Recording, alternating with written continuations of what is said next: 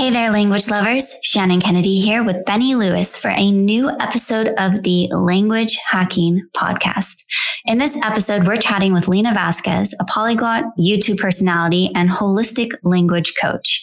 And in this episode, we talk about what holistic learning is and what holistic language coaching looks like, mindfulness practices for language learners, using your strengths and personality to design your language learning routine, building your self-esteem and confidence by getting to know yourself, indirect ways personal development impacts your language learning, and mental blocks that get in our way of our overall development and how to break through them. If you enjoy this episode of the podcast or the Language Hacking Podcast in general, we always love to hear from you. You can let us know what you think and what you'd like to hear more of over at languagehacking.com/review. As always, all of the links and resources mentioned in this episode are available to you as a part of the show notes. Now, let's get into our discussion with Lena. The links and resources mentioned in this episode can be found at languagehacking.com/79. Welcome to the Language Hacking Podcast from Fluent in 3 Months. Hello, everybody, and welcome to the Language Hacking Podcast. I'm joined, as always, my co-host, Shannon. And today we are interviewing Lena Vasquez, who is a polyglot, a holistic learning coach, and a social media expert. And we're going to be picking her brain about many things. And we would love to hear your story, Lena. So let's leave it over to you to kind of introduce us to how you got into languages, how they became a part of your life. Oh, thank you, Benny. And it's a pleasure to be here with you and be here with everybody listening in. Yeah, well, I'm going to make it a short story because I think telling my life story will be here for hours. But how I got into languages was kind of serendipitous, actually. It came from my childhood. So I was born in Latvia and spent the first 7 years of my life really traveling between Latvia and Australia because my mom essentially wanted to give us a better life. You know, I was always sick in Latvia and my grandma had moved after the USSR broke down and she said, you know what, come over here, let's live here. And so I spent a lot of my childhood actually in airports. So anytime I was at the airport, I always wondered, oh, I'd love to go on that flight there. Who are these people? You know, there were people dressed in so many different clothes, speaking different tongues, and it really fascinated me. So I think that was really one of the key moments of my life where I think my lust for travel, my lust for people and discovering the world and having this curiosity about what else is out there beyond, you know, my sphere of being beyond my language. And so I grew up bilingually and then my stepfather came into the picture. So then from the age of 7, I spoke Spanish at home, hence the surname as well. And yeah, it kind of just grew from there where I really found that I found myself in terms of where I belonged was amongst people from different cultures, from people who were also, you know, immigrants in Australia. And so I had a best friend who was Serbian and I picked up some Serbian from her and then had another friend who was French. And I just really spent so much time as a child with my head in books because I didn't have siblings until the age of 10. And then as I grew older, you know, that was always something that was a part of me and a part of my life. And I actually never wanted to be a teacher. I never saw myself in that field. I went and actually studied law. And it was during my year of exchange in Mannheim when I was in my 4th year of law school. I had just finished that and I realized, you know what? I think I'm meant to do bigger things. I think I'm not meant to be stuck in a system. I think that I was always curious for a reason. And I decided to, you know, take the leap and actually kind of forge my own career path because any other ones that were there were just not really fitting to me. So over time, you've dabbled in a lot of different languages, but you've also really seriously pursued learning a range of languages to a high level. So what determines that for you? How do you go about deciding what you're going to focus on and what you're going to like really dive into as opposed to just dabble in? That's a great question. I think over time, it has always been dependent kind of on my own personal career goals. So I really took French seriously, German and Spanish, and decided to pursue them, you know, to a level where I was actually studying at university in those languages. And then others were, as you said, you know, kind of for just dabbling in there and being able to communicate with people when I go to a cafe or something. So I think the determining factor for me is actually I let it be often externally determined. determined. So for example, Portuguese, I never actually planned on learning the language because I think for myself personally, I've really taken the time to understand how I learn and what drives me. And I know if I'm told to do something, I'm not going to do it, as I'm sure many people who are listening are very much like that. So to one element, I am quite self-determined and I set my goals, but I kind of let the path be a little bit more flexible. So for example, coming back to Portuguese, I stumbled across the language because a friend of mine who's a polyglot had a YouTube channel and said, I'd love to teach you some things. I think my followers would like it. And that really captivated me. And, you know, I think it's been 2.5 years since that happened. Now I speak it fluently. I've worked with Brazilian companies doing social media and creating content in Portuguese and expanded from there. So I guess it's a little bit to do with where my passions take me, where my life takes me. You know, soon I'm going to be moving to Mexico. So that's going to allow me to dive deeper into that type of Spanish, whereas I've grown up speaking, you know, Peruvian Spanish. So yeah, I hope that answers your question. So you were saying that you kind of grew up in airports and it was a big part of your life to have this multicultural experience with so many people. And I think with that kind of experience, maybe you can shine a light for people who would like to begin maybe, you know, getting into travels a little bit later or in their own city if they live in a major multicultural city to start to interact with other cultures.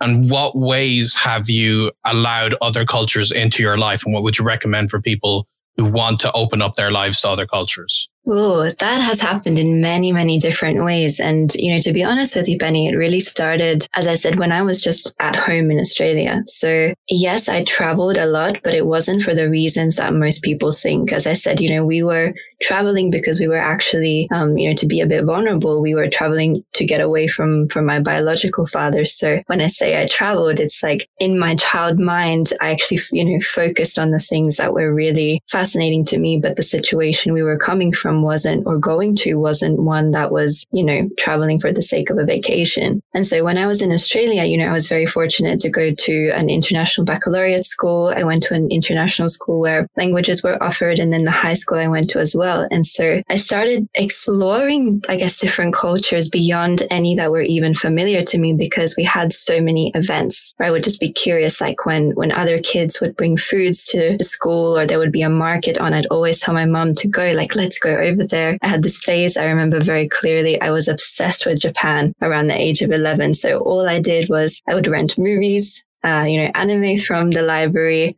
I would go to a Japanese restaurant for my birthday, and that was my wish. And so, yeah, I guess I looked at what I had in my close vicinity. And so when I was old enough to leave home and to travel, which was around 17, then I made my own choices. But for anybody who's listening really and wants to start exploring different cultures, you know, we have the internet, or going to even your kind of local international supermarket is a start. Going to a restaurant, asking questions. Like, I always learn a lot from other people. And so having that curiosity, I think, gets you a long way. In addition to traveling, you are an entrepreneur. And so, you know, being an entrepreneur comes with lots of perks, like being able to travel and having that sort of freedom. But let's talk a little bit about what you do.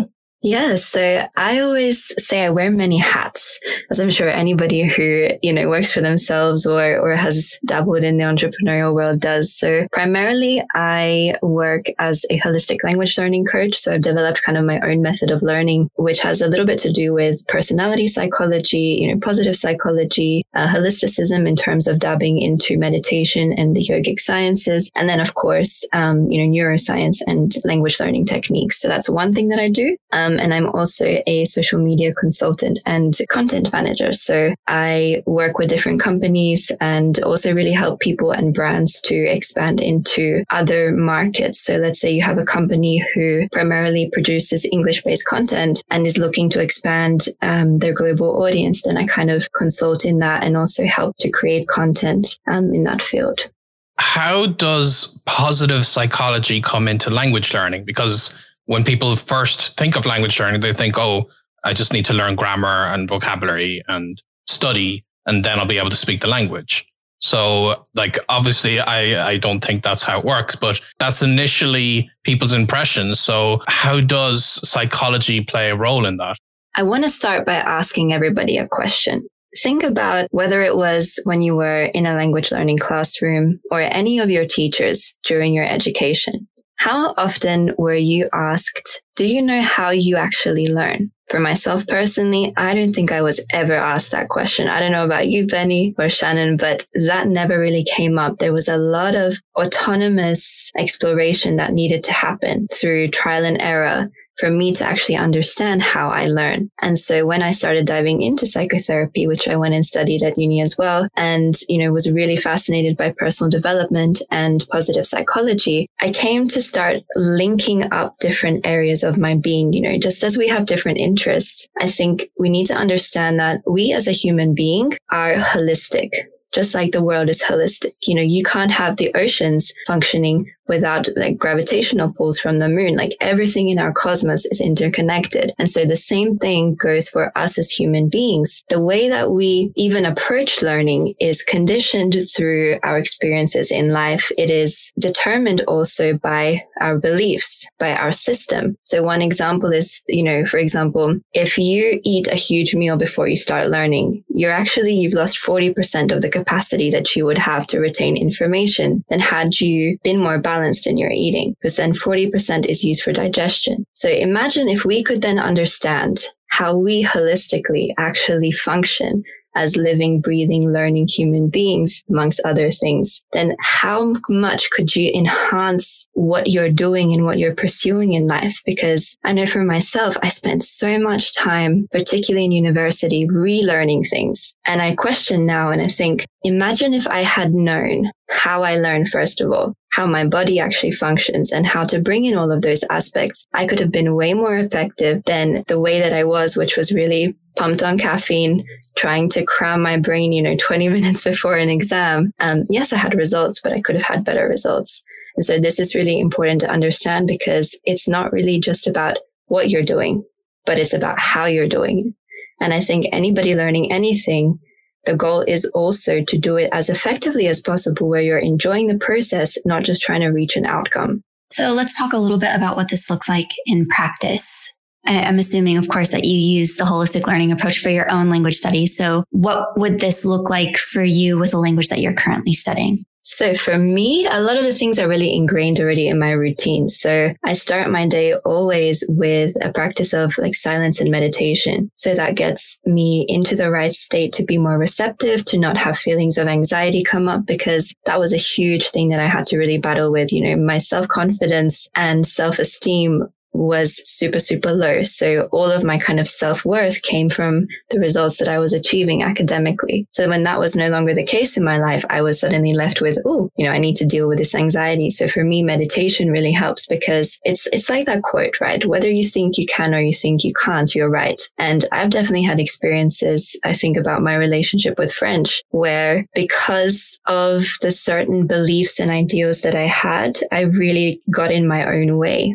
And so one of the things that I do, as I said, by meditating and by being silent and sitting in silence every single day, I understand that I'm not my body, I'm not my mind, I am not the things that I've previously thought. And so I can actually go after my goals and pursue my passions and the work that I do in languages to a better degree, without being stopped all the time by all of these negative thoughts. So that's just one of the things. And the other thing that I also do, and I also give my students, is I've created these bilingual meditations. So obviously, when I'm learning the language, it's a little bit different. So for example, I use guided meditations in Portuguese, but I also provide these bilingual meditations for particularly more beginner students, so that they can start to get the tone of the language, the melody, the basic vocabulary into their subconscious mind. So that's just one of those things. So yeah, everything kind of plays a role in it. I guess also, when I eat, how I eat also kind of comes into it. So I'm not going to go and have a huge study session or be recording, 10 videos in Portuguese right after I've had my lunch, because that's just not going to be effective. So those are just a couple of things. So you had mentioned meditation a few times, and meditation is one of many mindfulness practices. So I'm curious to know if, as a part of your holistic language learning approach, you utilize any other mindfulness practices. One of the other things that people often underestimate is the power actually of your environment and where you are learning. So this kind of goes down two avenues. So the primary thing I want to mention here is about smell. And a lot of us don't understand because we've just never been taught it, right? Is that at any given time, like right now, we are taking in about 20 to 30 different odors subconsciously. And I'm sure we've all had that experience where you've been sitting somewhere and let's say the garbage truck drives past your window or something happens. There's a weird smell and suddenly your whole concentration goes towards that smell. And no matter what you do, you can't get away from it, right? That's a key thing to make sure that your environment is set up in a way that benefits your learning. So I have some content on this on Instagram as well, but there are certain smells, like for example, if you have an oil diffuser that you can use to actually enhance your learning. And there have been a range of studies done on this. So I think the top three to use are peppermint, lemon, and rose oil. I like orange as well because orange is kind of connected to being alert, but it's something that I would entice people to try out because it's a big thing as well. And the other aspect of your environment is understanding, once again, how you learn best. Are you somebody who really needs their quiet time and learns best when they focus? Or are you somebody who benefits from learning, for example, more kinesthetically, being more active, being, actually involved with people? So for myself, which actually, became really hard during COVID, I learn the best when I'm in groups, when I'm talking to people, and when I'm in an environment where that language is being used. So I really had to adjust my methods of learning because I do not like to sit down and just write out answers from textbooks and things like that. I love textbooks, but it's always about how you use it. And so understanding how your environment impacts you. So that's also changing the location or having somebody there to keep you accountable. Like understand, where do you learn best? Are you more introverted in your learning style or extroverted is another huge thing. So you had mentioned meditation a few times, and meditation is one of many mindfulness practices. So I'm curious to know if, as a part of your holistic language learning approach, you utilize any other mindfulness practices. I guess with meditation, I mentioned guided meditation, but the other thing is, often meditation is thought of as something that you do, right? So I'm doing meditation or I'm going to go and do a meditation, but more so it's actually about, it's already about being mindful because it's about surrendering. So one of the things is if you just sit, I'm sitting kind of in a yogic pose at the moment with my legs crossed, and that actually sends more blood to your brain. So that's another thing about mindfulness, is getting your body in the right position to be able to take in more information. And, if you're uncomfortable, right, your body's going to focus on that and your mind's going to focus on that. So I guess with meditation, I mean, in general, like just becoming more aware. So the other thing is journaling as well has been a huge, huge thing for my life. And also in language learning, it's a really beautiful practice to tap out of your mind and really get into more of your heart and your soul. Because when I journal in another language, for example, I don't always have the words. I leave gaps. There's space, I put question marks, but it really allows you to be in flow. So I think another term for mindfulness really is just being in flow. So I use that with my students as well, but it's whenever I work with anybody, I always put them in the driver's seat. So yes, I'm a teacher, but I'm more like a guide because I don't know them as well as they know themselves. And so my role is to really see how from my experience, I can help assist them to be the better or the best version of themselves as a learner. And just see where little adjustments need to be made. And things like exactly like journaling, having a silent meditation practice, or even just sitting tends to have really powerful impact very, very quickly, because often people are they've been taught to always do in a language classroom, right? Or in a language learning situation. Whereas when your teacher tells you, no, we're going to sit now, it shifts the whole mood. So for people who maybe have found that just like being solo by themselves and trying to consume book content just hasn't really been the approach that jives with them, what would you recommend they look into for the kind of kinesthetic learning processes that may appeal to them? What kind of experiments should they run? I did a lot of research around the Myers-Briggs. I'm sure that you're aware of the Myers-Briggs. Now it's, some people call it a pseudoscience, but I think there is some value in kind of doing any exploration of these types of psychological tests. So I would say that's a really good place to start, because As soon as I found out my type, and I did this around other students as well, they really related to it. And I think that once you, like for all of the types that are there, there's, if you look up learning styles of X, Myers-Briggs type, it will show you advantages and disadvantages, or what's recommended and what's not recommended. So I would say for somebody who doesn't sit or who doesn't like to sit for a long time, or is not really a book person, I would say think about other learning experiences that you have had. What have you enjoyed doing? So where were some of the experiences that you were learning any type of skill that you really loved? Or even, I would say, like, this is my personal favorite thing to do. I like to kind of,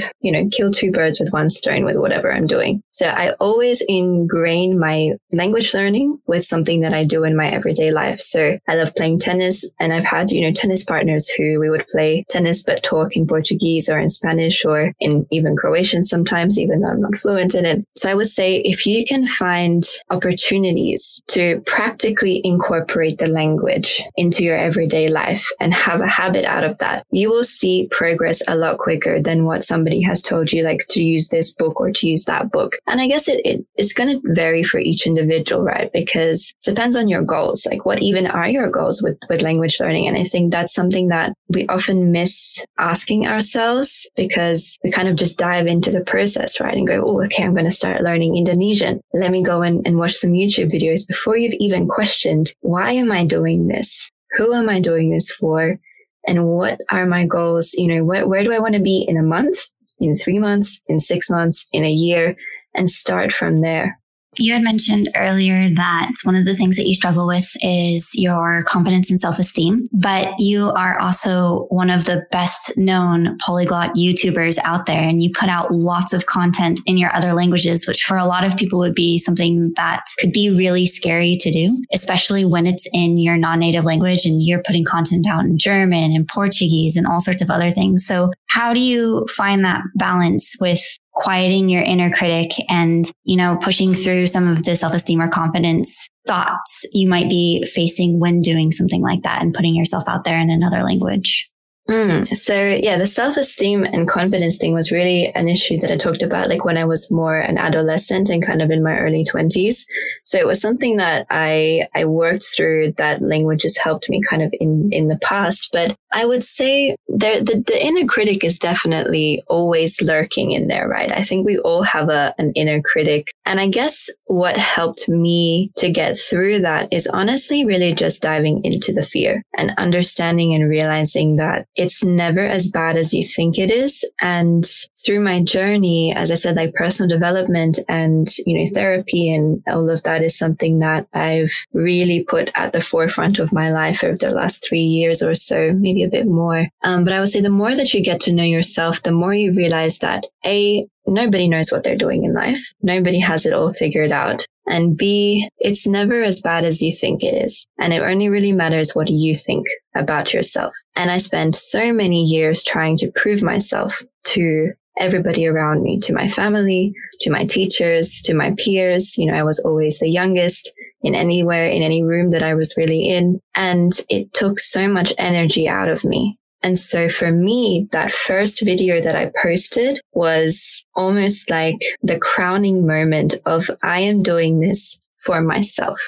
As in, to prove that I have something to share, that I am not less than anybody else, that I am just me. And I have a purpose and a mission and a message that I can help other people with. So I just started there. And I think that we often, I'm sure people look at my channel now and they see my last video and they go, whoa, like, she's so confident and she like does this and this and this. But what you don't see is the thousands of videos that I have filmed. You don't see the very first video that took like 10 takes to do. And, the critic was there and was editing out every and ah. It's a journey. It really is a journey. And I think having more self-compassion is something that we could all use at any given time, because we all need to make a bit of a fool out of ourselves or feel a bit embarrassed and mess up if we're trying anything that's worth doing. And so I think it's really critical to understand that, because I think in society now, particularly with social media and how you see just the best of other people, right? On their, there's a facade that's up. because it's so easy to post your best picture, but you don't see, the moments that happened beforehand where you might have had an argument with someone or you were crying or whatever happened. I think it's so important to remember that we are all human beings and we're all trying our best. And so for me, that was really a big eye-opener to understand that I'm just doing this I'm on my journey and it doesn't really matter what anybody else thinks because they're not living my life. And so if I can be a beacon of light for somebody else to just be real and show what's happening and show that even if you have this self-critic inside of you, you can still go and do fabulous things. Because all of the struggles are actually what are making you great, then I think it gives both your self-confidence and other people who are watching you. So when it comes to personal development, what have you found have really influenced things, especially when it comes to your language learning skills in indirect ways? Because to something like meditation, clearing your head, that can give you an immediate direct benefit. But there are other aspects because, what you cover is holistic.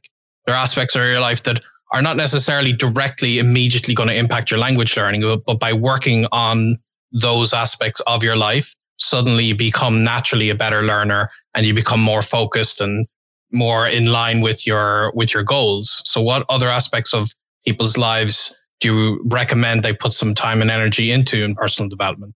I would love to say everything because everything is interconnected, but this is a really great question. I don't think I've ever been asked this. So I think the way that personal development has influenced my language learning or any aspects of language learning, right? It's not just the learning. I would say actually just more the using of the language. I think it has definitely helped me take more risks and to not be as perfectionistic, because I didn't realize that I was actually quite perfectionistic until it came to leveling up in terms of how I was using my languages, right? And it's always a scary thing.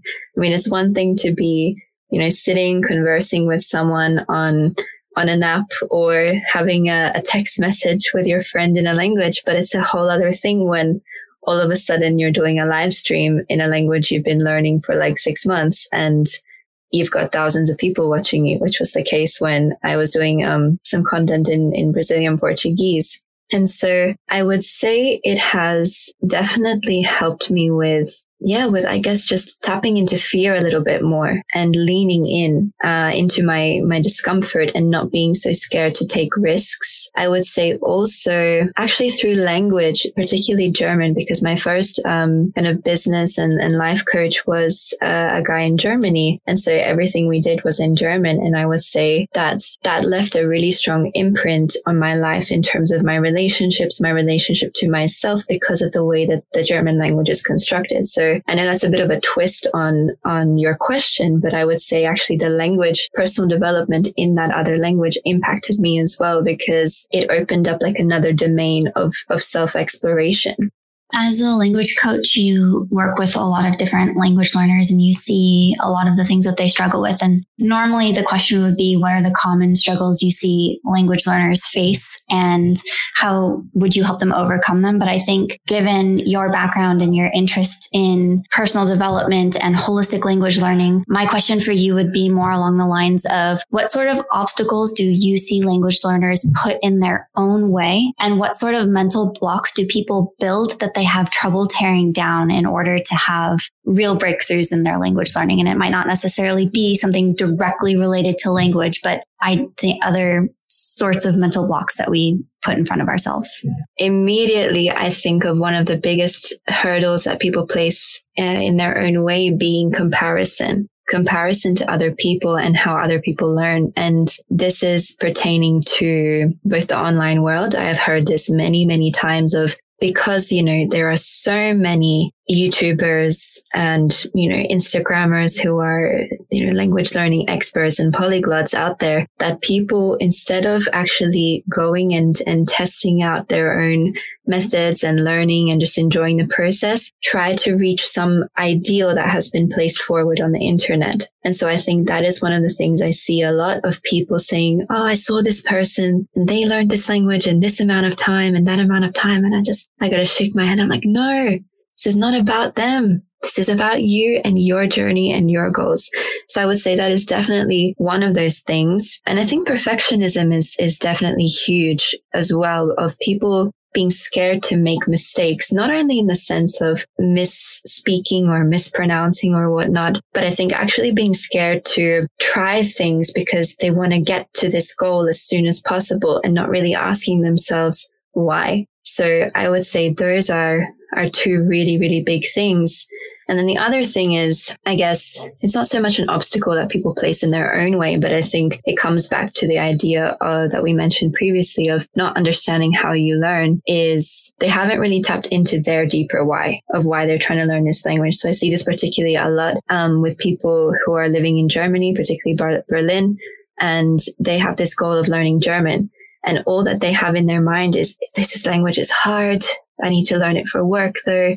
And so really going back into looking at the way that you are constructing the language around your language even, where does this idea come from of it being difficult or easy? Who did you get that from? Because a lot of the times I see that, whether it's been through memes or just general colloquialisms and language and, people telling you, hey, yeah, German is so hard to learn. You've already put a really big obstacle in your way because you now have this mentality that this is going to be a hard language. So what people don't realize is as soon as you have said that, your mind is actually going to now try and find all of the most difficult routes to get there. So those are kind of the three top things that I see a lot of. And what can people do to work around those? I mean, one of them that you mentioned already is to tap into your why and to always remembering like your reason for doing this, your passion for it.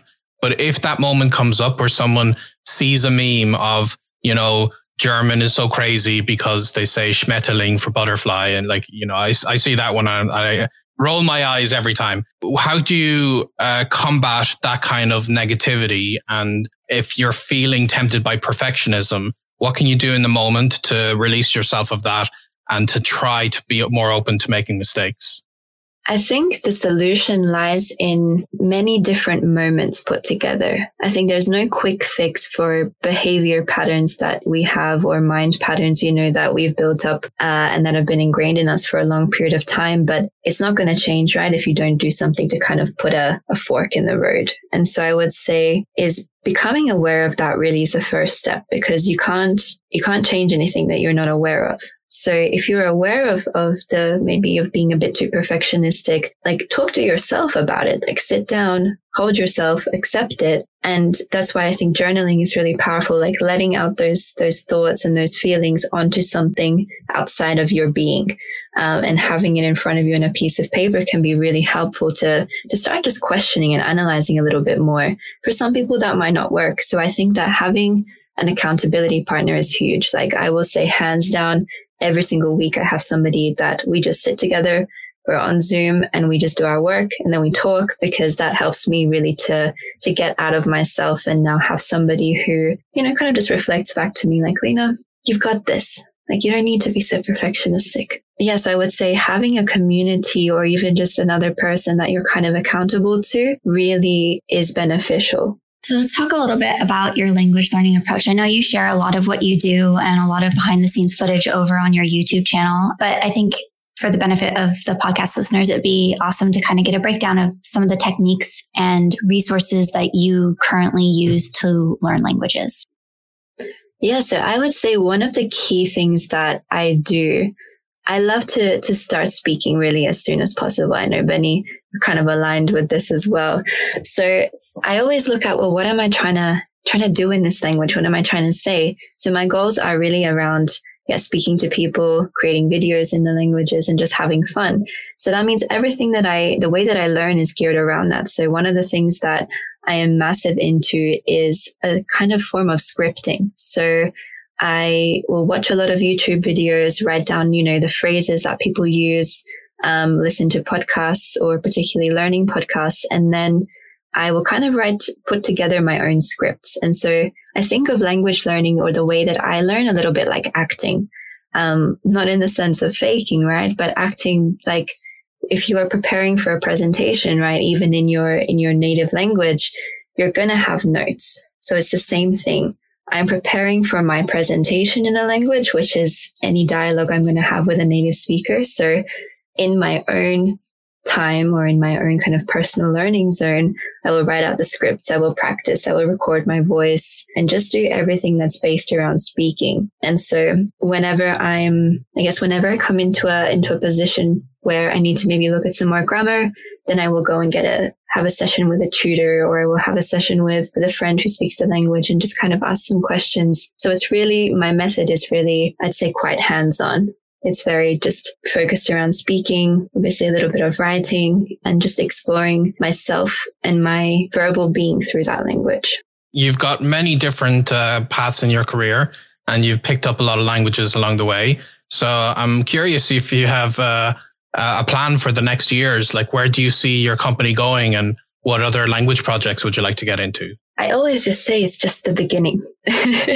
So in terms of where my projects are going, at the moment, we've just launched a program on our Holistic Learning Academy. So it's not just language, what we do, but what we aim to do is, enhance, human consciousness and just people in general, how they live and how they are through language being one of those avenues. So we have our kind of life purpose group coaching, which taps into all of the things that we've kind of talked about today, like meditation, journaling, habits, etc. And so I really see that expanding itself into other languages and more courses coming out on that.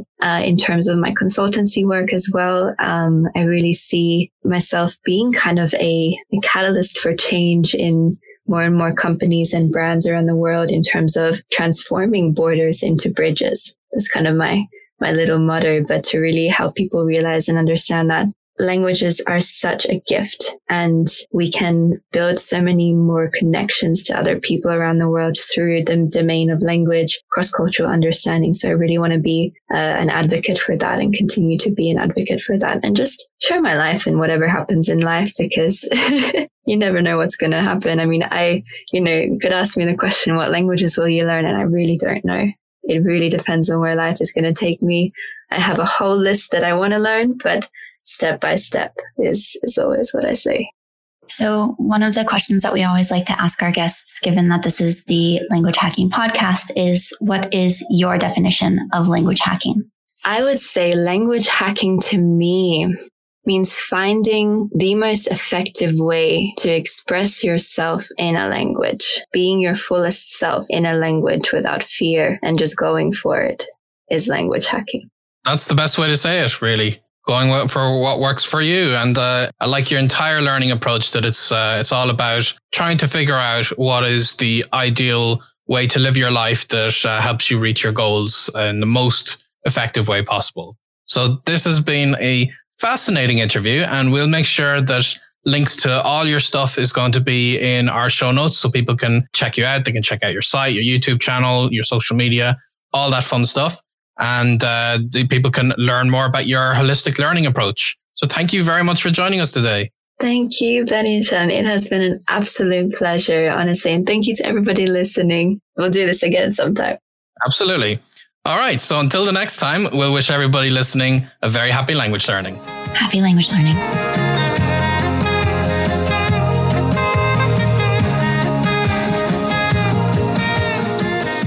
So as a part of each episode, Benny and I like to share what our takeaway is from our discussion with our guest. And these are tips that you can implement into your own language learning. Try something out this week, see how it works for you, and hopefully come up with something that either improves your language learning strategy or reinforces what you're already doing. So I'm going to jump in first this week, Benny.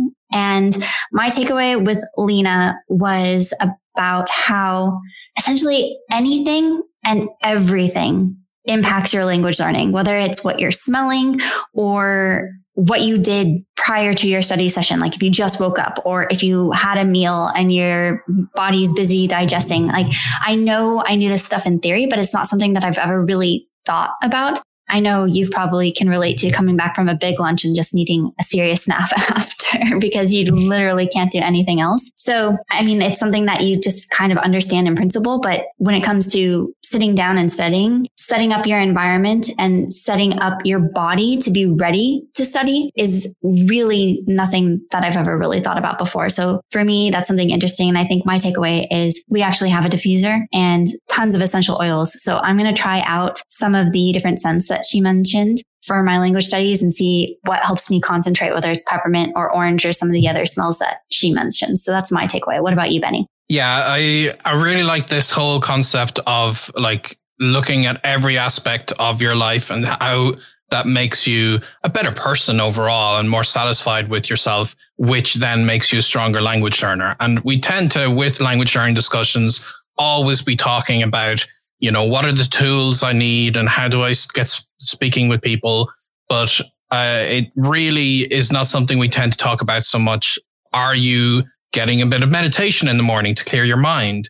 And things like you mentioned, like what smells are around you and are you timing the periods of day that you're going to be doing your language learning around when maybe you're least tired or you can be more focused. And essentially a quote I really liked that Lena said was, it's not just what you're doing, it's how you're doing. And I would suggest people listening to really think outside of, like, if you're feeling you're failing as a language learner, to think outside of the specifics of your language learning story and see what other aspects of your life can you get on top of and how can you feel less stressed and how can you manage your energy levels? And like, I'm not personally a fan of Myers-Briggs, but how can you see what aspects of your personality work for different styles of language learning? And that maybe you're not somebody who can sit down and focus on a book for a long time. I know I can't. And this is why, like Lena, I learn a lot more effectively if I'm out interacting with people. And I had to learn that the hard way. For a while, I tried to use language learning books as my only tool, and I fell flat on my face and I failed at language learning when I did that. But that did not mean I was destined to never learn the language. So I would always suggest people to experiment and see what might work with your personality. And you may be surprised that it's going to significantly change your language learning story. So that would be my takeaway. Yeah, that's really interesting because when you think about it, just how often we shortchange ourselves or we create these obstacles unnecessarily because of these internal self-narratives that we have going on about what we're able to do or how we're able to do it or what's available to us. And if we start to apply some of these techniques that Lena mentioned in this episode and reframe how we look at things, how we look at ourselves, I think it can open up a lot of opportunity to us as language learners. So on that note, we're going to close out this episode. Once again, if you enjoyed this episode of the Language Hacking Podcast, you can share your thoughts with us over at languagehacking.com/review. It lets us know what you enjoy most, what we need to do more of, and it also helps more language learners like yourself find the podcast. As always, everything mentioned in this episode will be available to you as a part of the show notes. And until the next time, happy language learning. Happy language learning.